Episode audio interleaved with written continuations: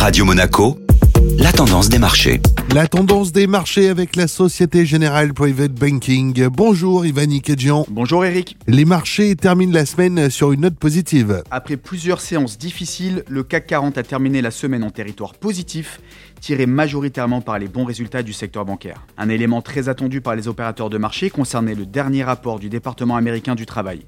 Celui-ci affichait des créations de postes sur le mois de juillet de seulement 187 000 contre un niveau de 185 000 le mois précédent. Concernant le taux de chômage, celui-ci s'est tassé à 3,5% contre 3,6% le mois précédent. Sur ces nouvelles, la bourse de New York ouvrait la séance en hausse après une semaine marquée par la dégradation de la note de la dette souveraine américaine. Et du côté des valeurs? Le colosse américain du commerce en ligne Amazon s'envolait de près de 9% à l'ouverture après avoir affiché un deuxième trimestre record ayant totalisé des revenus de 134 milliards de dollars. De son côté, le géant californien Apple démarrait la séance en baisse de 2%, notamment affecté par des ventes d'iPhone jugées un peu décevantes sur le trimestre écoulé. Bonne journée à tous.